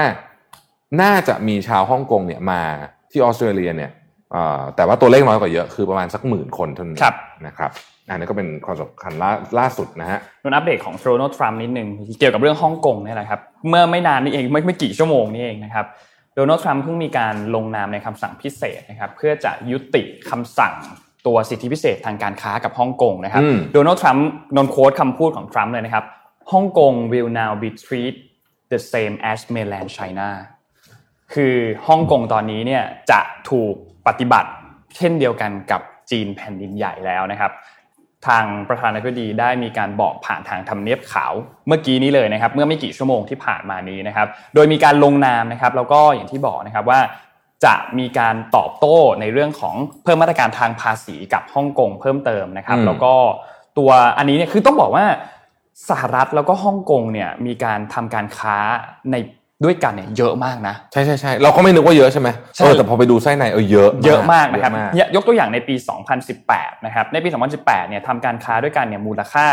66,000 ล้านดอลลาร์สหรัฐนะครับโดยฮ่องกงเนี่ยกับสหรัฐเนี่ยฮ่องกงได้รับสิทธิพิเศษในการงดเว้นภาษีนะครับซึ่งอันนี้เนี่ยเป็นจุดสำคัญมากๆที่ทำให้ฮ่องกงเนี่ยกลายเป็นศูนย์กลางทางการเงินของโลกอืมนะครับการ ริดรอนไม่ใช่ริดรอนสิการระงับสิทธิพิเศษทางการค้าของฮ่องกงในครั้งนี้เนี่ยต้องบอกเลยว่าสร้างความเสียหายเยอะมากๆกับทางจีนด้วยนะ จริง ๆ แล้วจีนก็ไม่อยากให้เกิดขึ้นหรอกนนท์คิดว่านะแต่ว่าปัญหาในเรื่องนี้เนี่ยต้องบอกเลยว่ามันมันเชื่อมโยงกันหมดเลยอย่างที่พี่แท็บพูดนะครับผมแล้วว่าก็เขาสู้ตายแล้วล่ะตอนเนี้ยใช่ตอนนี้ตอนนี้อืมน่าจะเห็นอะไรหลาย ๆ อย่าง ที่อาจจะมีการออกมาตอบโต้ในเรื่องของมาตรการการ sanction ต่างๆ การภาษีต่างๆนะครับ น่าจะมีอีกหลายอย่างที่ออกมาในช่วงเวลาตอนนี้นะครับครับ สิ่งที่เรากลัวที่สุดก็น่าจะเป็นเรื่องของสงครามแบบถูกต้องครับ full scale นะใช่อย่างไอที่ quote อย่างในวอบทร์เนี่ยความคงที่จะบอกเมื่อกี้คงจะไม่ไม่น่าจะหลีกเลี่ยงได้แล้วล่ะตอนนี้ครับนะฮะดูท่าทางแล้วนะฮะอะก่อนเราจะไปต่อขออนุญาตขอบคุณสปอนเซอร์เราสักนิดหนึ่งนะครับ ขอบคุณ SC Asset นะฮะวันนี้โครงการชื่อ BEATNIQ นี่อะ BEATNIQ นี่เขาต้องถึงว่าก็บอกว่าต้องเขียนมาให้เลยแล้วบอกว่าอ่านเสียงแบบนี้นะครับคอนโดใจกลางสุขุมวิท เพียง 250 เมตรจาก BTS ทองหล่อราคาเริ่มต้น 11 ล้านนะครับเอ่อพิเศษสำหรับแฟนรายการของเราที่เข้าไปเยี่ยมชมโครงการเซนทริกรัชโยธินอีกโครงการหนึ่งนะนะคครัรับบเอ่อแจ้งพนักงานว่าเป็นแฟนเพจ Mission to the Moon รับบัตรน้ำมันมูลค่า 500 บาทนะครับจากพนักงานที่โครงการที่เยี่ยมชมและรับแคชแบ็ก1%นะครับสอบถามข้อมูล 1749 ครับผมนะฮะ1749 นะครับ ขอบก็คุณมากๆเลย ขอบคุณนะ s c s 7นะฮะที่อยู่กับเราตอนเช้านะฮะ เฮ้ยนี่เจ็ดโมงจะสี่สิบแล้วเจ็ดโมงครึ่งมา ครับผม เดี๋ยวกลับมามีข่าวเครียดอีก มีเยอะแยะเลยครับวันนี้แต่แป๊บหนึ่งนะฮะเดี๋ยวแป๊บหนึ่งไปไปฟังชิวๆก่อนนะครับ อันนี้เป็นแบบ self help สุดๆ วันนี้นะฮะคือ คือต้องบอกว่าปกติเนี่ย ผมก็จะชอบจริงๆ ผมเป็นคนชอบอ่านหนังสือ self help เหมือนกันนะบางทีนะโดยเฉพาะช่วงเครียดๆแบบนี้นะฮะวันนี้ก็เอาเอ่อต้องบอกว่าเป็นสิ่งที่เขาเขียนถึง Michael Jordan นะครับคุณ Omar Itani บอกว่า เอา คือ Michael Jordan เนี่ยมี growth mindset ยังไงอะไรประมาณนี้นะฮะคือ mindset ของ Michael Jordan เป็นยังไงนะครับไปเร็วๆนะครับ ข้อที่หนึ่งนะครับ Michael Jordan ภาพแรกเลยนะฮะภาพถัดไปนะครับ Michael Jordan บอกว่า เราเห็นอุปสรรคเป็นเส้นทางปกติสู่สู่ความสำเร็จนะฮะผมเชื่อว่าหลายท่านคุ้นเคยกับโค้ดอันนี้ของไมเคิลจอแดนดีก็คือ ในตลอดชีวิตการเล่นของผมเนี่ยผมพลาดการชูตมากกว่า 9,000 ช็อตนะฮะ แพ้ไป 300 กว่าเกม ใน 300 กว่าเกมนั้นนะ26 ครั้ง ผมเป็นคนที่ต้องชูตลูกตัดสิน คือพูดง่ายๆคือความหวังของแฟน และก็เพื่อนร่วมทีมเนี่ยอยู่กับเขาแล้วก็พลาดครับเขาก็บอกว่ามันก็เป็นเรื่องธรรมดาเขาก็จะล้มเหลวอย่างนี้อีกแหละนะครับ แต่แต่นี่แหละเป็นสายที่ทำให้เขาประสบความสำเร็จนะฮะใครดูอยากดูละเอียดไปดูชื่ออะไรนะใน Netflix อะ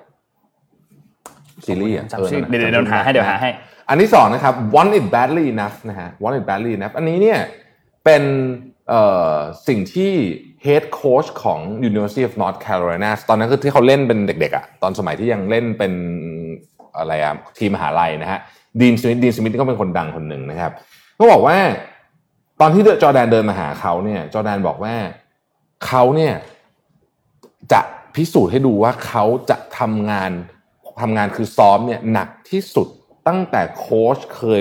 ทำอาชีพนี้มาให้ดู อืม แล้วดีนทริกบอกว่าแล้วไมเคิลจอแดนเขาทำอะไรจริงๆด้วย คือเขาไม่เคยมีลูกศิษย์คนไหนลูกทีมคนไหนที่ซ้อมหนักขนาดนี้มาก่อนนะครับ อันที่สามครับ practice and constantly upgrade yourself นะฮะ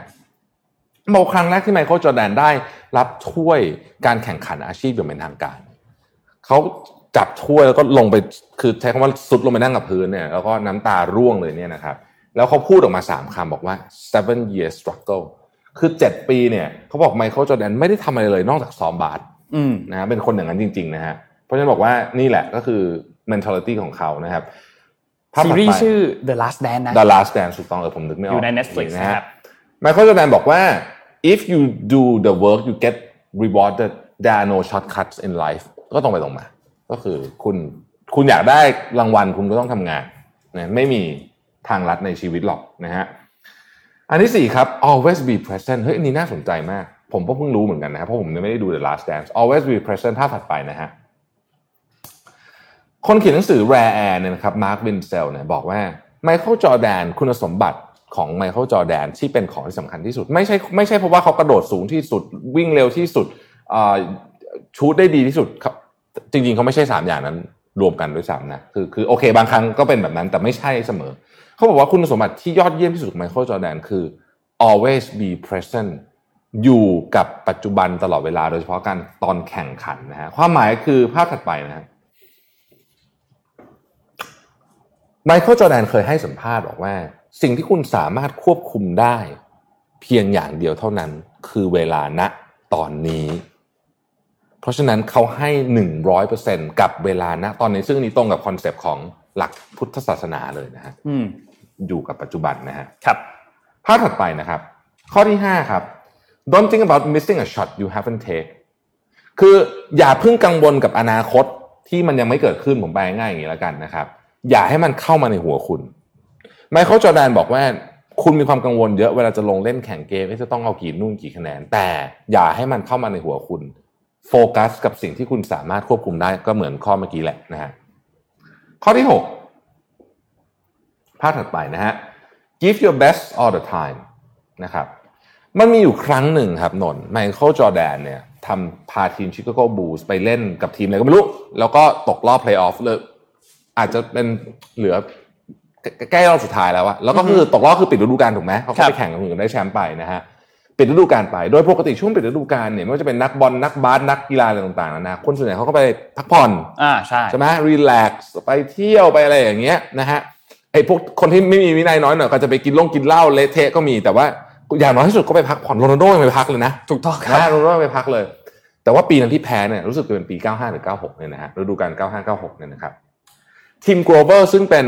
เทรนเนอร์ส่วนตัวของจอแดน ก็เดินมาหลังจากจบเกมก็ตกรอบแล้วถูกไหมแพ้จบปิดฤดูกาลถามว่า เอออะเราก็ไปพักก่อนแล้วกัน แล้วก็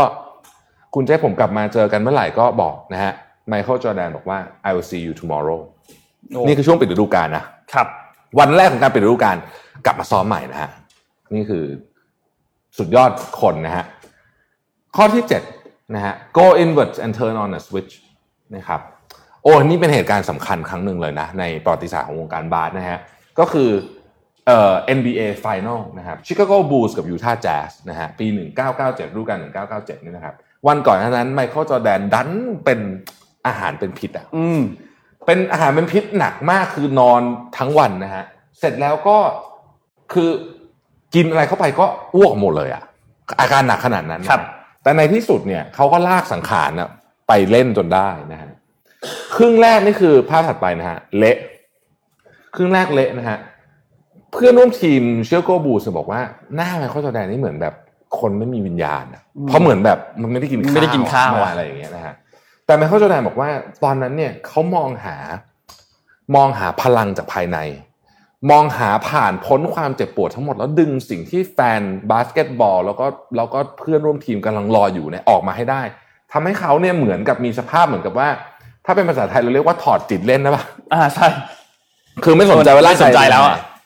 ในที่สุด Michael Jordan ในวันนั้นคืนวันที่สำคัญที่สุดของแมตช์1997 วันชิงแชมป์ NBA เนี่ยนะครับ เล่นไป 44 นาที เยอะนะ ชู้ตไปทั้งหมด 38 แต้ม แล้วทำให้ Chicago Bulls ได้แชมป์ในปีนั้นโอ้โหสุดยอดนะฮะ คนเป็นอาหารเป็นพิษนะฮะ Michael Jordanพูดหลังจากนั้นบอกว่า ภาคถัดไป limits like fear คือข้อจำกัดอะมันเหมือนกับความกลัวแหละ ส่วนใหญ่แล้วเนี่ยมันเป็นเพียงแค่ภาพลวงตาที่คุณทำขึ้นมาเองเท่านั้นเองนะเวลาคนเท่ๆพูดก็จะพูดอะไรก็จะเท่หมดนะถ้าเป็นพูดอะไรถ้าเป็นเราก็เท่พูดแบบนี้ก็จะดูแบบเฉยมากครับข้อที่ 8 อันนี้ตอ่าตรงไปตรงมาครับ ignore what people think and do it for yourself นะฮะก็คือไม่ต้องสนใจหรอกว่าคนอื่นจะคิดว่าอะไร คุณก็ทำในสิ่งที่คุณอยากทำนี่ไมเคิลจอร์แดนพูดถึงตอนที่ไปเล่นเบสบอลจำได้ไหมอ่าโดนคนด่าเลยนะเขาบอกก็แม่คือเขาก็อยากทำเขาก็ทำนะฮะจะประสบความสำเร็จไม่ประสบความสำเร็จก็เป็นอีกเรื่องหนึ่งอ่านะครับ หมดละเจ็ดเจ็ดเจ็ดโมงครึ่งขอขออนุญาตไปที่ข่าวแบบเบานิดหนึ่งได้ไหมนิดหนึ่งนิดหนึ่งนะฮะครับ ให้ดูเบาๆนะครับ วันนี้ผมเอามาให้ดูว่าบริษัทเอ่อขนาดใหญ่ของโลกนะขอภาพทีหนึ่งค่อยๆไล่มาเลยนะฮะบริษัทเทคโนโลยีขนาดใหญ่ของโลกเนี่ยเขาทำธุรกิจอะไรกันบ้างอ่าหลายคนอาจจะไม่ไม่รู้ detail นะครับอะภาพทีหนึ่งมานะฮะภาพทีหนึ่งขอขอบคุณภาพจาก Visual Capitalist นะฮะ ภาพทีหนึ่งเนี่ยนะครับ Amazon นะฮะ Amazon เนี่ยขายของออนไลน์ประมาณ 50%เองนะอ่านะครับประมาณ 50%นะครับเอ่อแล้วก็ทำพวก third party service เนี่ยประมาณ 19.2%แต่เชื่อไหมครับว่า part ที่กำไรสุดของ Amazon เนี่ยนะฮะเท่าที่ผมมีข้อมูลอยู่เมื่อปี 2019 เนี่ยคือ AWS ฮะ Amazon Web Service ซึ่งถ้าเป็น revenue เนี่ยคือประมาณ 12.5%อืมนะครับ AWS เนี่ยคนใช้โหคนไทยใช้เยอะมากสีจันก็ใช้นะคือ ปรากฏว่ามากำไรสุดอันนี้นะครับ ซึ่งก็ต้องให้เครดิตกับกับเจฟเบโซซึ่งบอกว่าจะขายของออนไลน์อย่างเดียวคงไม่พอนะฮะตอนทำ AWS ภาพต่อไปครับ Apple ครับ Apple เนี่ยนะฮะขาย iPhone ถัดไปนะ Apple ขาย iPhone เนี่ย54.7%นะครับ MacBook 10%นะฮะแต่ part ที่น่าสนใจมากของ Apple ตอนนี้คือ Service Service คือทีวี Apple TV Apple Pay อะไรอย่างเงี้ย ครับ17.8%นะเยอะนะแล้ว part นี้ margin เยอะด้วยนะฮะ part นี้ margin เยอะด้วยนะครับ Alphabet ฮะบริษัทแม่ของ Google นะฮะบริษัทแม่ของ Google เนี่ยมีโครงสร้างคล้าย Facebook นิดหนึ่งเหมือนกันนะ เพราะว่าได้เอ่อเงินจาก advertising เนี่ยผ่านตระกูล Google ไอไอ YouTube อะไรพวกนี้เนี่ยเจ็ดสิบเปอร์เซ็นต์นะฮะ Google Ad อีกสิบสามจุดสามเปอร์เซ็นต์นะครับ Cloud Service อีกห้าจุดห้าเปอร์เซ็นต์นะฮะ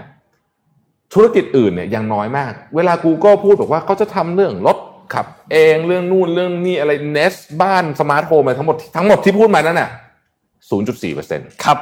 เพราะฉะนั้นยังไงยังน้อยมากๆเลยเนี่เลยเงินหลักของ Google ก็ยังมาจากโฆษณานะฮะ Microsoft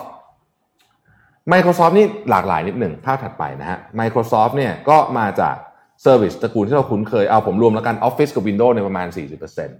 ะฮะ Office กับ Windows เนี่ยประมาณ 40%ไอตัวที่ทำเป็นเซิร์ฟเวอร์ของเขาอะก็ 25%นะครับแล้วก็ Enterprise Service เนี่ย 4.8%นะฮะแล้วก็มีเกมมิ่งมีอะไรต่างๆนานาเหล่านี้นะครับน่าสนใจว่าเท่าที่เราดูมาทั้งหมดเนี่ย Microsoft ดูเหมือนจะเป็นบริษัทที่ทำ revenue แบบเขาเรียกว่าอะไรอะ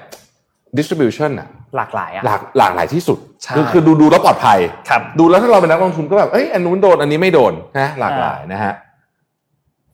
ภาพสุดท้ายครับ Facebook หมู่บ้านกระสุนตกของเรานะฮะ คุณดูดิ Facebook สีเนี่ยน้ำเงิน98.5%มาจาก ad ครับก็ก็ก็ตอนที่โดนแบนถึงบอกถึงแม้ว่า part มัน portion มันจะเล็ก แต่มันก็น่ากลัวไหมถ้าเราเป็นนักลงทุนเนี่ยโห98.5%มาจาก ad นะฮะ แล้วก็อีก1.5%มาจาก payment แต่คือ95.95.5%นะคือถ้า ad คุณมีปัญหาเมื่อไหร่ปุ๊บซึ่งซึ่งมีปัญหาอยู่ไงซึ่งมีปัญหาอยู่ตอนนี้มีปัญหาอยู่ก็เนี่ยแหละเรียบร้อยครับนะฮะ ก็อันนี้ให้ดูนะครับ ไม่มีรูปให้ดูแต่ว่าให้ดูว่าได้รู้รู้เปล่าว่าวันก่อนหุ้นลูกพี่ขึ้นไปพันเจ็ดอ่าใช่นะตอนดูชาร์ตไม่แน่ใจว่าเป็นราคาหุ้นหรือจรวดนะคือแบบขึ้นอย่างนี้เลยนะฮะคือ คือกลัวกลัวอย่างเดียวกลัวลูกพี่ทวิตแบบนั้นอีกอ่ากลัวนะครับนะฮะตอนตอนนี้บอกลูกพี่ ยึดมือถือไว้ครับแล้วก็ทำหน้าหล่อๆพอนะฮะครับผมแค่นี้พอนะครับนะอะฮะนนท์เชิญต่อเลยฮะครับ เราไปที่อังกฤษครับที่อังกฤษนะครับจำเรื่องของหัวเว่ยได้ใช่ไหมครับ ตอนนี้ดูเหมือนสถานการณ์ของหัวเว่ยจะเจอต่ออีกแล้วนะครับ ล่าสุดนะครับบริสจอนสันนะครับได้มีการลงนามในคำสั่งอันหนึ่งนะครับ โดยคำสั่งอันนี้เนี่ยจะระบุว่ารัฐบาลของสหราชอาณาจักรจะไม่อนุญาตให้ผู้บริการโทรคมนาคมต่าง ๆ ที่เป็นโอเปอเรเตอร์ต่างๆเนี่ยนะครับอืม ใช้อุปกรณ์ 5G นะครับหรือว่าใช้อุปกรณ์ 5G ตั้งแต่วันที่ 31 ธันวาคม 2020 เป็นต้นไปนะครับอืมและถ้ามีโอเปอเรเตอร์เจ้าไหนก็ตามที่มีการอ่า ติดตั้งหรือว่าใช้งานไปแล้วเนี่ยต้องทำการถอนการติดตั้งอะให้เสร็จภายในปี 2027 นะครับ โดยสาเหตุที่รัฐบาลได้มีการสั่งแบนครั้งนี้เนี่ยแน่นอนก็คือได้รับจากได้รับแรงกดดันในเรื่องของเฮ้ยเขากังวลว่ามันจะมีเกี่ยวกับเรื่องความมั่นคงของประเทศไหมทั้งในประเทศเอง แล้วก็นานาชาติเองสหรัฐเองก็กดดันทาง บริสจอนสันเยอะเหมือนกันนะครับ ซึ่งก็นั่นแหละครับ ล่าสุดทำให้ทางรัฐบาลของอังกฤษเนี่ยต้องทำการออกคำสั่งดังกล่าวออกมาแล้วนะครับ แน่นอนว่าฝั่งหัวเว่ยเนี่ยออกมาตอบโต้ทันทีนะครับว่าการตัดสินใจของรัฐบาลอังกฤษครั้งนี้เนี่ยเป็นเรื่องที่ผิดพลาดแล้วก็น่าผิดหวังนะครับ โดยเขาก็คาดว่าน่าจะได้รับแรงกดดันมาจากสหรัฐอเมริกานั่นแหละในเรื่องนี้นะครับ เพราะว่าการที่จะทำการ ถอนในเรื่องของอุปกรณ์ 5G คือหัวเว่ยเนี่ยเป็นผู้นำจริง ๆ นะใช่ในเรื่องของการวางอุปกรณ์ 5G นะ 5G เนี่ยอืมเขาเขาเขานำจริง ๆ นะครับ แต่ว่ามันก็มีความกังวลในเรื่องของการความปลอดภัยของข้อมูล ความมั่นคงของชาติ ถ้ามันมีข้อมูลที่เป็นแบบที่มันข้อมูลที่ลับมากๆ ทางอืมราชการนะครับ เพราะฉะนั้นมันก็ไม่ใช่เรื่องที่จะปลอดภัยสักเท่าไหร่ ถ้ายังไม่ได้มีความไว้วางใจกันแบบนี้นะครับ ซึ่งก็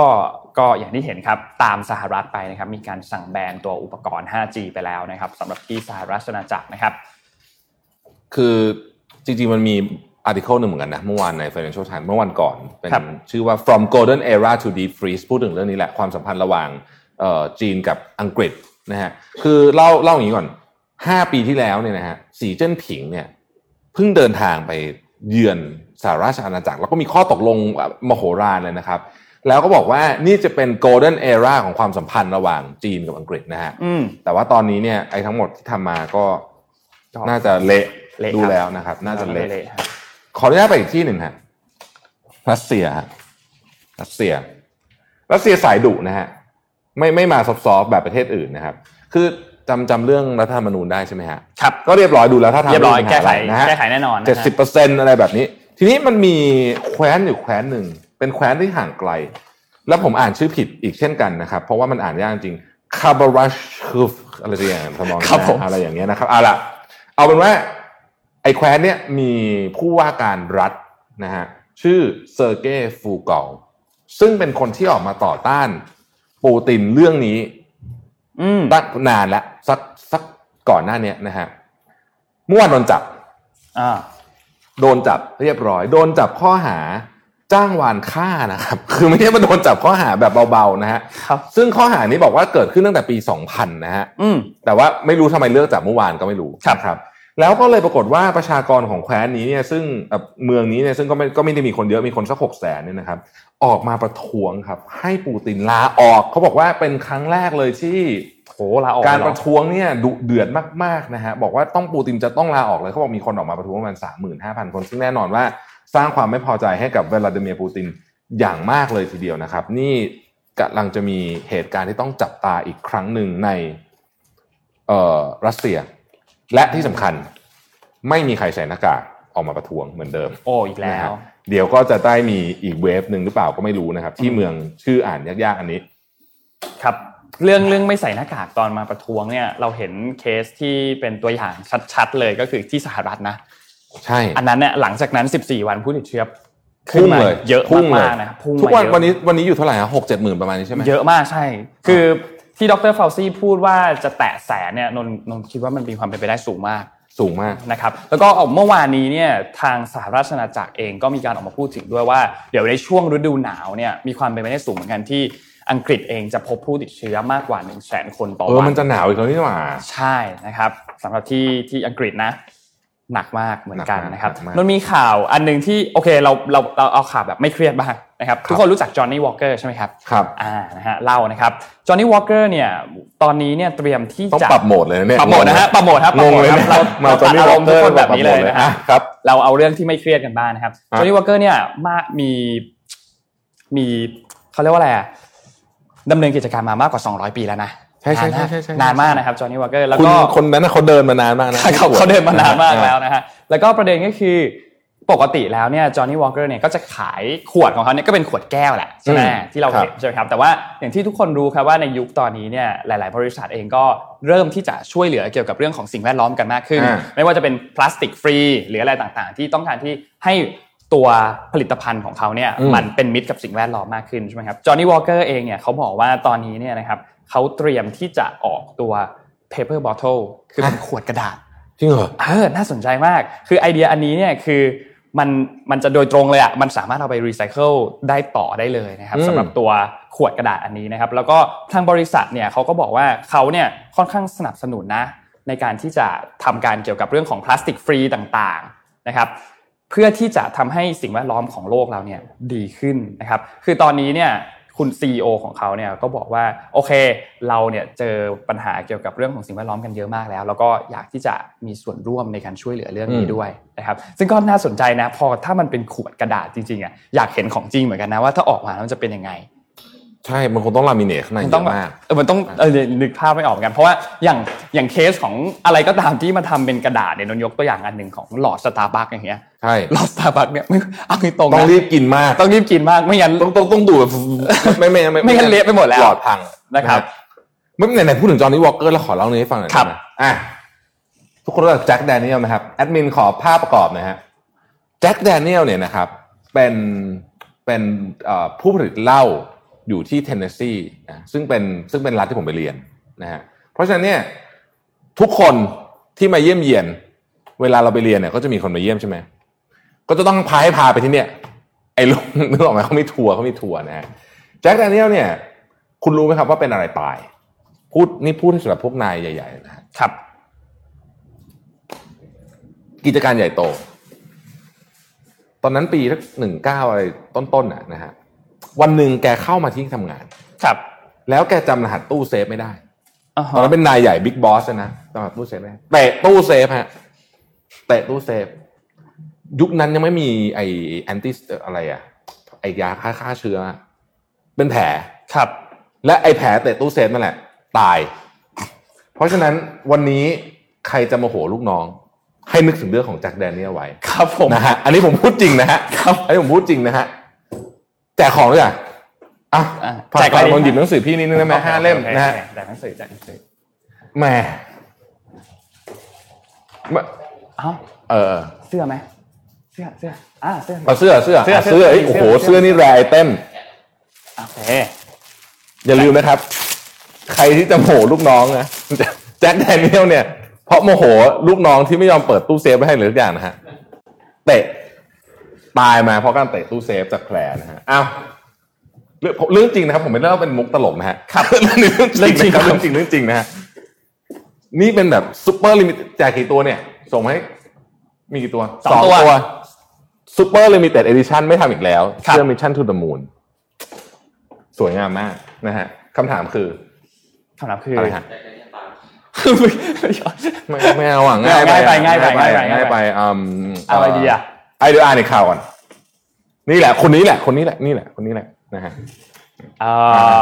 เอาผมอ่านข่าวนี้ก่อนแล้วคุณคิดคำถามนะนนท์ครับผมครับผมครับผมเดี๋ยวนนท์คิดคำถามเมื่อวานได้ให้ฮะข้อมูลมาจากเอ่อ SCB EIC นะครับขอบคุณ SCB EIC มากๆที่ให้ความกรุณาทำข้อมูลดีๆ มาให้เรานะฮะเมื่อวานนี้เนี่ย SCB EIC พูดถึงเรื่องของ foreign direct investment นะครับก็คือการลงทุนโดยตรงระหว่างประเทศนะครับ ซึ่งไอ้ตัวนี้เป็นตัวสำคัญมากของประเทศไทยนะฮะเอิ่ม คือเมื่อวานนี้เนี่ยอังถัดหน่วยงานของ UN เนี่ยก็ออกมาคาดการณ์ว่า global FDI ปีนี้เนี่ยจะลดลงประมาณ 30-40%นะครับ ซึ่งก็ใกล้เคียงการคาดการณ์ของ OECD มันมี 3 3 ปัจจัยสำคัญนะฮะ อันที่หนึ่งเนี่ยนะครับก็คือการปิดเมืองเนี่ยทำให้หลายโครงการที่เคยถูกวางแผนไว้ว่าจะเริ่มทำก็ไม่ได้ทำนะฮะโครงการที่เป็นพวก project finance ต่างๆ ทั่วโลกเนี่ย UNCTAD คาดว่าในเดือนเมษายนเนี่ยลดลงประมาณ 40%นะฮะ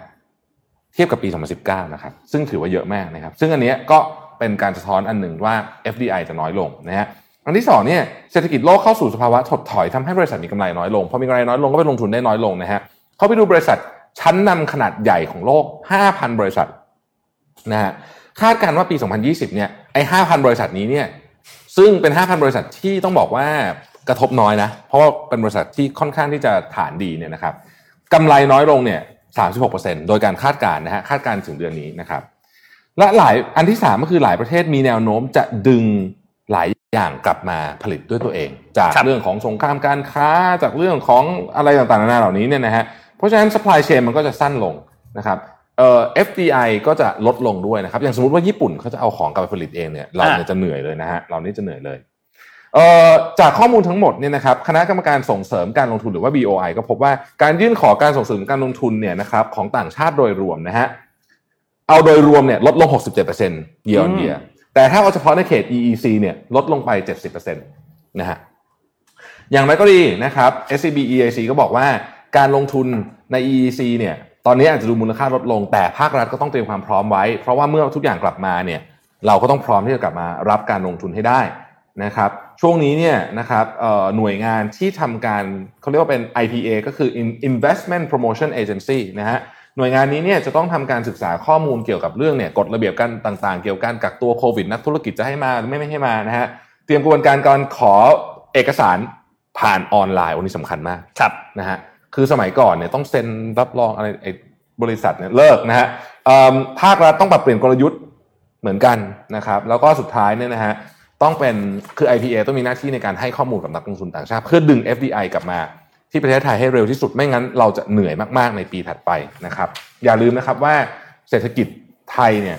เวลามันมีปัญหาเนี่ยถ้าเทียบตอนต้มยำกุ้งอะครับปี 40 เนี่ยไม่ได้หนักนะฮะหนักปี 41 นะครับอ่านะฮะมาฮะคิดออกยังฮะคำถามเราเอาเอาไม่ยากมากแล้วกัน เอาไม่ยากมากเอาไม่ยากแต่มากว่าแต่ว่าตัวเลขของคนเดี๋ยวให้พี่แทบคิดนะว่าจะให้คนที่เท่าไหร่ได้นะอ่า คำถามก็คือเมื่อกี้เนี่ยเนี่ยพี่แท็บเอาตัวรายได้ของบริษัทเทคโนโลยีมาให้ดูว่ามันเออมาจากช่องทางไหนบ้างใช่ไหมครับครับก็มีหลายบริษัทเลยมี Amazon มี Microsoft ใช่ไหมครับอืมเราเอาแบบว่าง่าย ๆ เลยเอาของ Facebook เลยมของ Facebook เลย รายได้ที่มาจากโฆษณาของ Facebook เนี่ยที่ตัวเลขที่พี่แท็บให้ดูเมื่อกี้เนี่ยกี่เปอร์เซ็นต์อ่ากี่เปอร์เซ็นต์อ่าครับคนที่เท่าไหร่ดีฮะแจกสองตัวอ่า สิบกับสิบห้าแล้วกันสิบกับสิบห้านะอะโอเค10กับ15นะครับคนที่ตอบถูกนะครับ คนที่สิบกับคนที่สิบห้าใน Facebook เท่านั้นนะครับใน Face ตอบที่ทางเฟซบุ๊กเท่านั้นนะครับใน Facebook เท่านั้นแอดแอดอย่าเปิดให้ดูนะฮะแอดอย่าเปิดให้ดูนะฮะเขาเปิดย้อนกลับไปดูกันได้อยู่แล้วอ๋อโอเคอันนี้ไงเปิดให้ดูอันนี้อันนี้ของ Amazon ไม่ใช่เปิด Amazon เปิด Amazon อ่าโอเคอ่าโอเคอ้าวนะฮะนะฮะอะเอาให้เป๊ะนะครับ เอาให้เป๊ะนะคเอารับให้เป๊ะเลยนะเอาให้เป๊ะเลยนะครับ มีรูปขึ้นเป๊ะขนาดนี้เอาให้ดี๋วเป๊ะเลยนะครับตอบถูกเอาให้เป๊ะเลยนะฮะอ่าเอาให้เป๊ะเลยนะครับ โอเคนนท์ก่อนจบนนท์มีหนังสือมาแนะนำเล่มหนึ่งนะครับ พอดีเล่มนี้เนี่ยเออไม่แนะนำหนังสือนานแล้วเนาะใช่ใช่นะครับใช่ขอกล้องมาที่นนท์ครับ หนังสือเล่มนี้ชื่อเล่มว่าแค่เราเข้าใจนะครับ คือหนังสือพวกนี้เนี่ยเป็นหนังสือที่แบบเป็นหนังสือเชิงให้กำลังใจอะอืมนะครับ เล่มนี้เนี่ยเขียนโดยคนที่ชื่อว่านามปากกาของเขาคือครูภูนะครับ หนังสือเล่มนี้เนี่ยเป็นหนังสือที่คอยพูดถึงเกี่ยวกับเรื่องของความรักนะครับ แล้วก็พูดถึงเกี่ยวกับว่ามุมมองต่างๆ ของความรักว่าเฮ้ยเวลาเราเจอสถานการณ์ต่างๆเนี่ยเรามักว่าเรามักจะเห็นว่าเฮ้ยมันมีแต่เรื่องแย่ๆเกิดขึ้นจังเลยอืมแล้วเราจะผ่านวันวันนี้ไปได้ยังไงนะครับ ในบทความพวกนี้เนี่ยนนท์ขอยืมคำของ podcast literary มานิดนึงครับอในทุกช่วงเวลาจริงๆนะที่มันจะมีหนังสือสักเล่มหนึ่งที่มันเหมาะกับเราในช่วงเวลาตอนนี้นะครับในหนังสือเล่มนี้เนี่ยมันมีอยู่เรื่องหนึ่งที่เขาพูดถึงว่าเฮ้ยไม่ว่าจะเกิดอะไรขึ้นก็ตามเนี่ยสิ่งที่คุณต้องทำนะครับ คือคุณต้องรักตัวเองให้มากๆเข้าไว้นะครับเลือกสิ่งที่ดีกับตัวเรานะครับ พยายามนงเข้าใจว่าทุกคนเนี่ยไม่ว่าจะเจอสถานการณ์อะไรหนัก ๆ ก็ตามเนี่ยเรามักจะ คิดว่าตัวเราเนี่ยเข้มแข็งเราสามารถที่จะผ่านมันไปได้ แต่บางทีเนี่ยเรายอมให้ตัวเองอ่อนแอบ้างก็ได้ครับนะครับ เรายอมรับว่าเราเองก็ไม่ได้เก่งขนาดนั้นนะครับ เมื่อไหร่ก็ตามที่เรายอมรับได้ว่าตัวเราไม่ได้เก่งขนาดนั้นเนี่ยเรายอมให้ตัวเราอ่อนแอได้เนี่ยในวันนั้นอะเราจะยอมให้ตัวเราเนี่ยลุกกลับขึ้นมาสู้ขึ้นอีกครั้งหนึ่งได้อืมนะครับอยากให้ลองไปอ่านดูมันเป็นหนังสือที่ค่อนข้างให้กำลังใจดีเหมือนกันนะครับ แล้วก็ เป็นหนังสือที่น่าจะทำให้ใครหลาย ๆ คนเนี่ยกลับมายิ้มได้อีกครั้งหนึ่งครับนะแล้วก็ฝากไว้ด้วยนะครับหนังสือเล่มนี้นะครับ แค่เราเข้าใจอืมนะครับอะขอปิดท้ายสองข่าวแล้วกันระหว่างรอคนตอบครับเพราะดูแล้วยังยังไม่ถึงอ่ายังไม่ถึงอ่ายังไม่ถึงอะอะยังไม่ถึงข่าวที่ผมติดตามมาตลอดนะฮะแล้วก็อัปเดตทุกท่านก็คือข่าวของวายคาร์ดนะฮะยังไม่จบยังไม่จบ ล่าสุดนี่ดูจะลุกลามเข้าไปถึงรัฐบาลของเยอรมันแล้วสั่นคลอนมากๆครับเรื่องนี้ คือมันมี ต้องใช้คำว่ามี whistleblower อะคือเขาเรียกว่าอะไรอะพวกคนที่ออกมาแฉนะอ่าว่าอ่าวันเกิดของ CEO ของ w i ค c a r d เนี่ยนะครับ ตอนครบอายุ 50 ปีเมื่อปีที่แล้วเนี่ยนะฮะมี conversation สำคัญระหว่าง CEO คนเนี้ยกับรัฐมนตรีช่วยว่าการกระทรวงการคลังของเยอรมนีครับแล้วเป็น conversation ที่ถูกบันทึกไว้ด้วย เพราะว่าถูกโทรจากเหมือนกับโทรจากทำเนียบหรือจากทุกอย่างที่ทำงานเขาอะ ตอนนี้เนี่ยเหล่าบรรดาประชาชนและพวกกลุ่ม watchdog พวกที่ที่ที่นั่นน่ะที่ต้องการให้เปิดเผย conversation นี้ แต่รัฐบาลเยอรมันยังไม่ยอมเปิดเผยนะฮะอ่าบอกว่ามี very sensitive information มันเกิดขึ้นในวันเกิดของ CEO ของ y c a r ซึ่งถูกจับไปแล้วเนี่ยนะครับ แล้วก็ใกล้ๆกับเหตุการณ์ เนี่ยไอ้เรื่องที่เกินหายเนี่ยไปด้วยนะฮะเขาเชื่อว่าเกี่ยวข้องกับเรื่องนี้โดยตรงแน่นอนนะครับ ก็เป็นเรื่องที่ ต้องเกาะติดต่อไปผมเกาะติดเรื่องนี้อยู่ไม่ต้องห่วงนะฮะมีอะไรเดี๋ยวจะมารายงานให้ฟังนะครับข่าวสุดท้ายของวันนี้นะฮะ WeWork นะครับที่ตอนนั้นทำท่าเหมือนจะเจ๊งไปจำได้ไหมครับอ้าวนี่เมื่อวานเขาออกมาให้ข่าวบอกว่าใช่หลังจากที่เขาไปปรับลดพนักงานไปหกสิบเปอร์เซ็นนู่นนี่ คาดว่าปีหน้าเราจะกลับมามีกำไร อืมแค่เพราะเป็นบวก อ่า เพราะไม่ใช่กับเพราะว่าอย่างนี้ ไม่ใช่แค่ชวนบุกนะจะกำไรด้วย เพราะว่าการเกิดขึ้นของโควิด -19 ทำให้ความต้องการของ co-working space เนี่ย เขาใช้คำว่า demand through the roof นะฮะ CEO คนใหม่นะครับใช้คำนี้เลยนะเอ่อก็ต้องบอกว่าอืมแกชื่ออะไรนะมาซาโยชิซังปะใช่ไหมครับนะฮะอันนั้นเป็นซีอของซอฟแบงค์ซอฟแบง SoftBank ค์นั่นแหละก็นี่แหละก็เพราะว่า SoftBank ใส่เงินไปสิบล้านแล้วไงอ๋อใช่สิบสิบ billion เป็นสิบล้านหนึ่งหมื่น10,000ล้านนะฮะเพราะฉะนั้นคุณมาซาโยชินี่แกก็คงได้ยินแกก็คงจะแฮปปี้ขึ้นครับนะครับ อ่าอะวันนี้น่าจะครบถ้วนขอบท้วนนะฮะนะครับเราขอบคุณมีสปอนเซอร์อีกทีหนึ่งเยอะละใช่อ่นะฮะขอบคุณ s c Asset นะครับ ในโครงการ b i t n i c นะครับอยู่เป็นคอนโดอยู่ใจกลางสุขุมวิทนี่นี่นะครับเขาเขียนอยู่ข้างล่างจอครับ Bitnik บิทนิกครับเอ้ยนี่มันคือที่นี่ไงนี่ผมผมถ้าผมเข้าใจผิดขออภัยนะฮะแต่ว่ามันคือไอโรงแรมเบรกเก่าว่าที่มีข้าวต้มอร่อยๆเฮ้ยผมไม่แน่อันนี้นนท์ไม่แน่ใช่ใช่ที่มันอยู่ออกมาจาก สุขทองหล่อเลี้ยวขวาปั๊บเจออะไรอยู่ซ้ายมือคิดว่าใช่อ่คือคิดคือว่าใกล้ช่ BTS ทองหล่อมากอ่าๆนะครับนะฮะราคาเริ่มต้นเนี่ย11 ล้านนะครับครับและที่สำคัญคือพิเศษสำหรับแฟนรายการเราด้วยนะครับถ้าเข้าไปเยี่ยมชมโครงการ Centric รัชโยธิน ซึ่งคนละอันกันนะ ไม่ใช่อืมไม่ใช่ตัว BEATNIQ นะครับแจ้งกับพนักงานได้เลยว่าเป็นแฟนของ Mission to the Moon นะครับจะได้ครับรับได้รับบัตรน้ำมันนะครับอืมมูลค่า 500 บาทนะครับจากพนักงานแล้วก็ที่สำคัญก็คือได้รับเงิน cashback 1%จากราคาขายด้วยนะครับ สามารถโทรไปสอบถามข้อมูลก่อนได้เลยนะครับ ที่เบอร์ 1749นะครับขอบคุณ SC Asset มาก ๆ นะครับครับ แล้วก็สุดท้ายวันนี้ขอฝากไว้เหมือนเดิมนะครับว่าหัวหน้าที่กำลังจะเดินทางไปที่ออฟฟิศนะฮะครับผมอย่าโมโหลูกน้องครับอย่าเตะข้าวเตะของนะฮะครับเอาคำแนะนำจากคุณแจ็คแดเนียลครับไว้ผม เป็นอุทาหรณ์นะครับครับสำหรับวันนี้พวกเราสองคนลาไปก่อนนะครับ สวัสดีครับ สวัสดีครับ Mission Daily Report